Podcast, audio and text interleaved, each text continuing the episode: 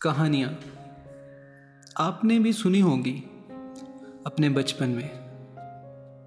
दादा से, दादी से, बुआ से, नाना से, नानी से, पर थोड़ा कम कहीं ना कहीं मम्मी या पापा से।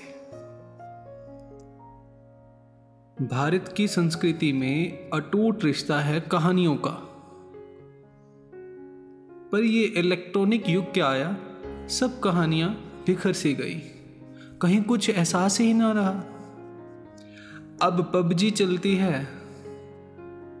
दादा के कंधे का सहारा नहीं। आज कोई गुड़ियों के साथ नहीं खेलता। पोकीमोन, डोरेमोन और न जाने क्या क्या आ चुके हैं, उनके साथ खेलते हैं। टीवी देखते हैं। यानी कि हम कहीं ना कहीं अपनों से छूट गए हैं, रिश्तों से टूट गए हैं और उन्हीं चीज़ों से जोड़ने आ रही हैं फिर से आपके साथ कहानियाँ। ये सिलसिला है आपका और मेरा, यानी पीयूष का। देखिए कहानियों का मंतक क्या होता है, कहानियाँ हैं क्या? आज के टाइम में मुझे नहीं लगता कि दादा दादी नाना नानी कहानियाँ सुनाते हैं। जितना का हम माहौल को समझ पा रहे हैं देख पा रहे हैं, कहीं ऐसा माहौल नहीं मिल पा रहा कि मैं ये नहीं कहता कि कोई नहीं सुनाता, पर ये पक्का है, कोई नहीं सुनाता। कोई होगा, विरला होगा, बहुत कम, जो बच्चों को अटैच रखते हैं, कहानियाँ कुछ नहीं करती। कहानियाँ आपको सकारात्मक तौर में ज़िंदगी में जीना सिखाती हैं, आगे बढ़ना सिखाती हैं।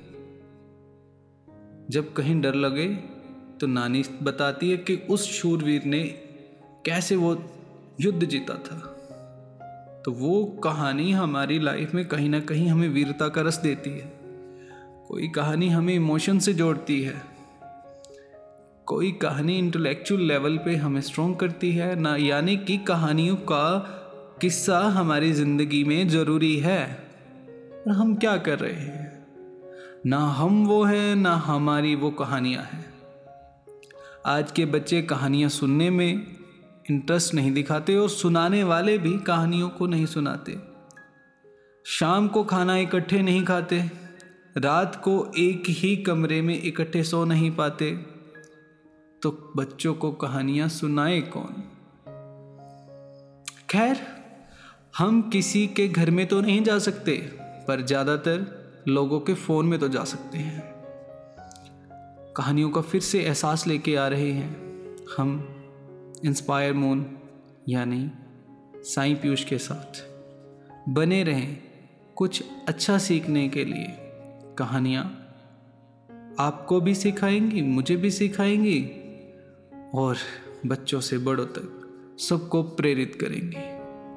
मिलेंगे पहले एपिसोड में। धन्यवाद।